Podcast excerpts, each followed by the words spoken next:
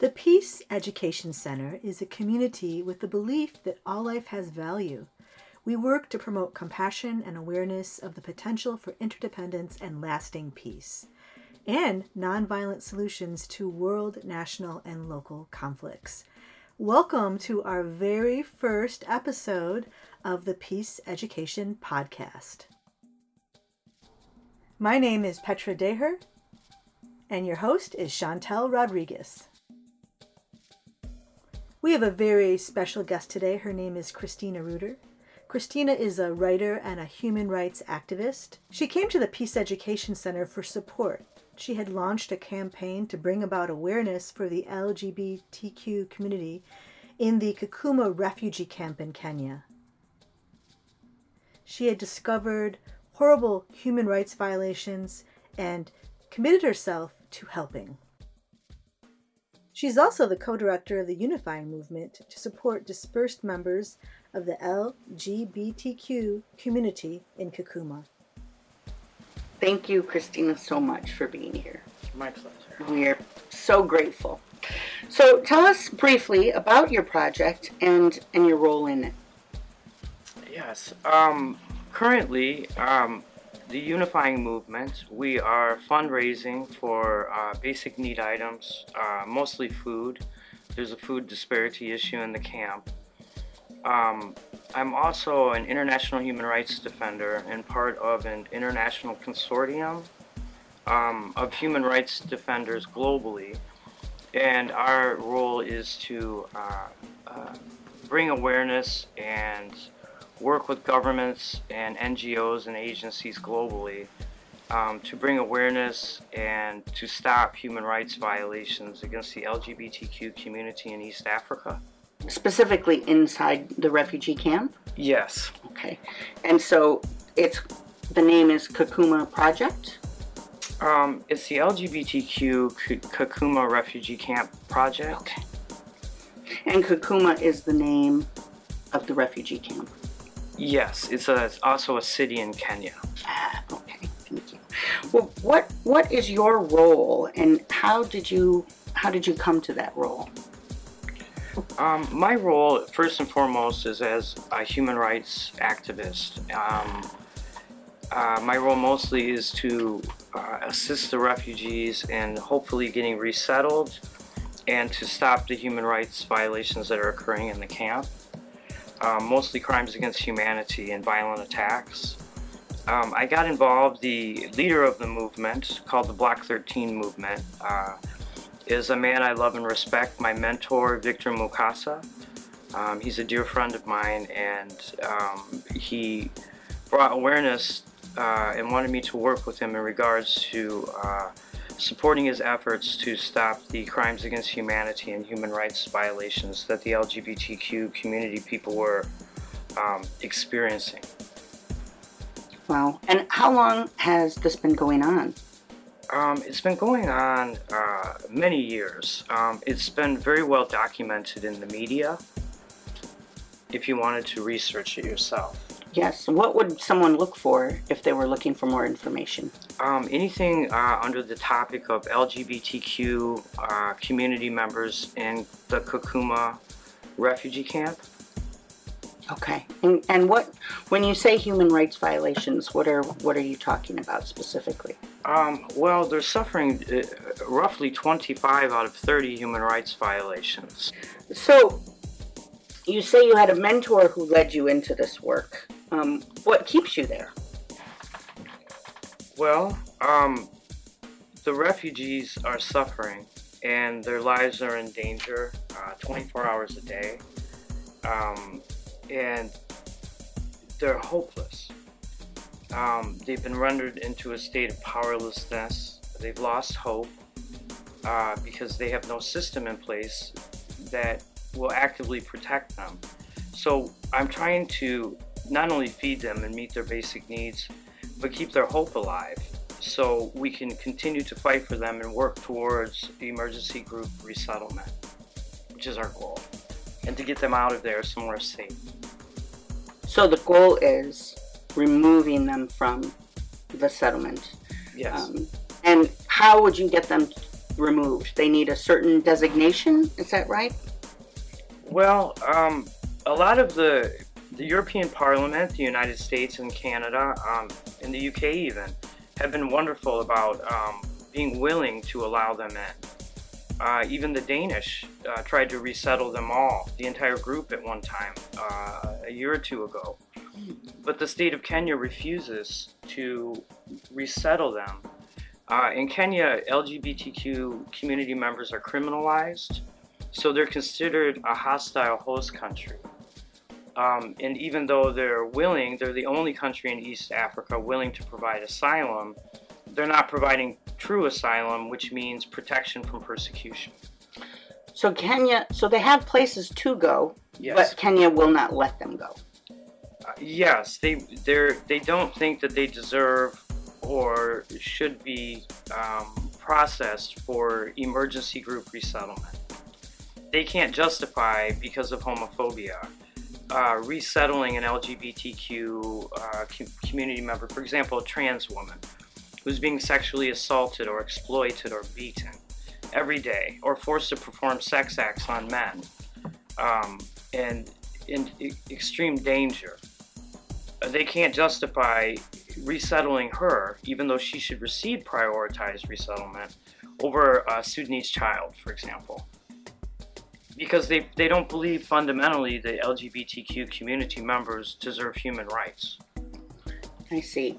Is is there an issue where if they do acknowledge that they are admitting uh, responsibility in perpetrating these rights violations?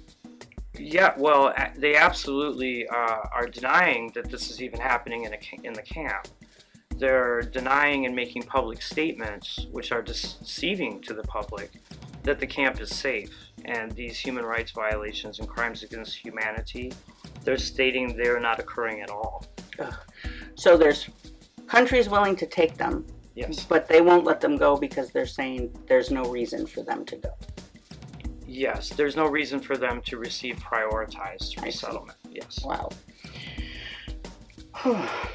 so, if you can tell us right now two or three needs that the refugees might need that someone listening um, could help with, what, what what would you what would you say would be two or three needs? Um, well, the first, their first and foremost need always is protection and safety. Um, but as far as basic needs, um, the World Food Bank uh, has had a reduction in funding, and there's a global food shortage. Uh, both of those things are contributing to a very small amount of food rations. Mm. So the refugees, they only receive food at rations for the entire month once and it only lasts a few days. So our main focus is feeding them and keeping them alive, and then medical. Uh, a lot of times when they go to the UNHCR to receive free medical assistance, um, they are very homophobic um, and discriminate against them. So we have to send them to private medical clinics in the camp. And that's very expensive. And also, the UNHCR doesn't provide medication. So if they have malaria and typhoid or they've been violently attacked, we have a lot of refugees that are violently attacked. We had a guy recently who whose eardrum exploded from a beating. We have people with head injuries, all, all kinds of issues, uh, sexual assault, um, and they have to pay privately out of pocket uh, for these uh, medical services. So that's a huge issue too. So, how do you get them this help? Um, well, a lot of it I've self-funded, um, and I haven't been able to, to fund a lot. Um, but we have uh, GoFundMe's on on Facebook, and we're working to launch a new fundraiser, hopefully in the near future. Um, so mostly it's just private donations. Well, Christina, this sounds like uh, very stressful and, and so important, um, time sensitive life and death work. Um, and we thank you so much for for spending and, and committing yourself to such a worthy endeavor and raising the voices of folks who probably otherwise um, would have gone unheard. Um, so we we do want to ask our last question is if you could have dinner with one peacemaker because you are in fact a peacemaker. Um, what peacemaker in history would you want to have dinner with? Ah, Dr. Martin Luther King Jr. I knew you were going to say that. Um, because he, um, well, first of all, he's known as a great leader, but he was also a brilliant academic and explains the system of oppression beautifully in his tripartite uh, theory, uh, where racism, poverty, and militarism work in tandem to oppress people. And you'll see that theme in every human rights and civil rights movement in history throughout the world. That's the system. So he had a very strong grasp of the of systemic oppression and what what created and reinforced it to keep people oppressed. But really, uh, more so, the Poor People Campaign is the only campaign in the history of the world where every single minority group has been united. Mm. And people said that this type of unity wasn't possible, but it is possible. And if you scroll down all the people that support the, the Poor People's Campaign, the current one, um, under Reverend Barber, you'll scroll for 10 minutes because it's every single group. So I find, and his whole theory behind that, which is also really what fuels my theory for unification, um, for radical unification, is uh, he believes that if first of all, we're all oppressed under the same system, regardless of what minority group you belong to. So the issue isn't what is is the, minority group. The issue is the system. Mhm. And in order to overcome the system, if all minority groups, which are small numbers in population, come together as one unified group, then we become the majority, and we're able to systemically remove the system and reform it. So, if you want to learn more about the Poor People's Campaign, a national call for moral revival, go to poorpeoplescampaign.org. Okay, so the last and arguably most important question of the day is what restaurant would you take Dr. King to and what would you order? I would take him to uh, an Italian restaurant in Chicago, uh, my favorite restaurant in the city called Calo, um, on Clark Street on the north side, and I would order um, gnocchi gorgonzola. Mm, mm, mm. Nice. Thank you. Thank you so much. You're welcome. Thank you. Thank you. You have been listening to the Peace Education Podcast with Petra Deher and Chantel Rodriguez. Tune in next time. Each episode, we will share the story of a peacemaker in bite sized pieces. If you want to learn more about the Peace Education Center and listen to our next podcast, join us at www.peaceedcenter.org. You can find ways to connect to us on Facebook, Twitter, or YouTube. Peace Education Center, or PEC, values diversity and respects all cultures.